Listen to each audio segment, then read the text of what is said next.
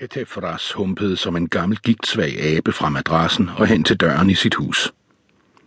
Hun trak hørlærets forhænget til side og missede mod øst. Hendes næsebor blev mødt af den gryende dagsdufte. En syrlig duft af emmer hvede fra templets marker. En finere duft af nyslået byg. Nilens fede, brune og fade vand i det fjerne. Og, selv i denne tidlige stund, blev der stegt ris til Osirisfesten. Den gamle præstindes øjne var næsten helt sløret nu. En læge havde tilbudt at give hende synet igen med sin nålebehandling, men Hetepheres var ganske godt tilfreds med at se verden gennem de guldbrune tåger, som guderne martrede hende med. Til gengæld havde de forlenet hendes øvrige sanser med større klarhed. Af gammel vane løftede hun hovedet mod øst og forestillede sig en kort stund, at hun kunne se blusene i det fjerne på den anden side af floden i Ammons store tempel. Men som altid blev slørene atter trukket for hendes øjne, og flammerne brændte ud. Hun stod lidt og havde ondt af sig selv, for hun var præstinde i sandhedens sted, og kunne ikke længere tydeligt se de skatte, der blev fremstillet i hendes landsby.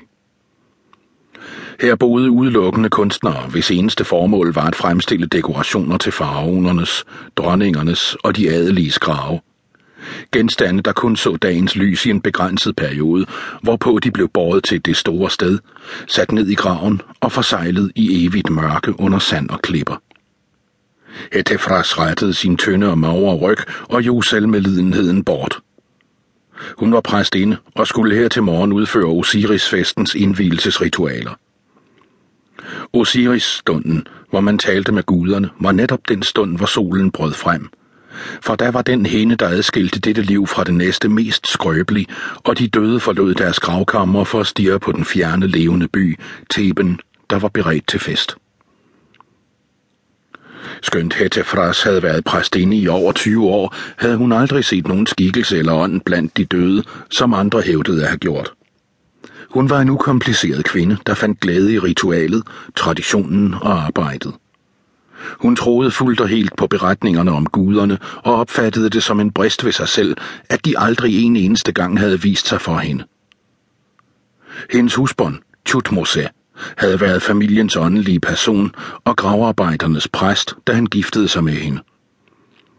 Da han døde i det ellevte år i faraos regeringstid, valgte landsbyboerne Hetepheres til at videreføre hans pligter.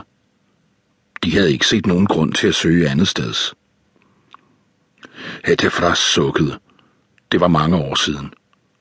Hendes egen smertensdag ville snart komme, som den ville komme til alt levende, og så ville hun blive lagt ved siden af Thutmose og deres søn i deres egen lille grav. Måske var det blot morgenbriserne, der fik hende til at gyse. Hun humpede hen til en stor kiste inde i sovekammeret. På låget flettede blomster af elfenben og glas sig ind i hinanden, mens mus og krager af pæretræ ruskede i vinranker af tyrkiser og agater. Det var hendes husbond, der havde lavet den. Udover sin præstegerning havde Thutmose bygget skabe, kister og æsker til farao, og han havde udformet disse enkle billeder i vidshed om, at de ville glæde hans usammensatte hustru. Hun værdsatte denne kiste mere end noget andet, hun ejede. Den ville blive begravet sammen med hende. Hetepheres tog sin præstindedragt op af denne kiste. Et hvidt hørlærrets hylster med et bærestykke af vævet guldtråd og en klart blå paryk af raffiafibre, udformet som gribevinger. Så lagde hun olien og konfekten, som guderne elskede så højt, i et alabasterbager. Således klædt og bebyrdet ventede hun på sin tagterrasse på Rami, første skriverens søn. Det var Rami, der var blevet udvalgt til at ledsage hende til altrene til festerne. Men der var ikke skyggen af drengen at se. Hetepheres stod med gåsehud i den kølige morgenluft og ventede tålmodigt på ham. Den tykke paryk fungerede som en behagelig pude, når hun stod lænet op ad dørkarmen. Hun lukkede øjnene, bare en stund, og stilheden og briserne fik den gamle kvinde til at døse nikkende hen. Hun blev vækket igen af en let varme på huden. Hun så sig omkring med et sæt og snusede ind.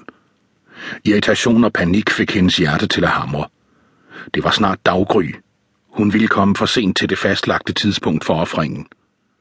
Guderne ville give hende skylden og blive karrige med deres velsignelser.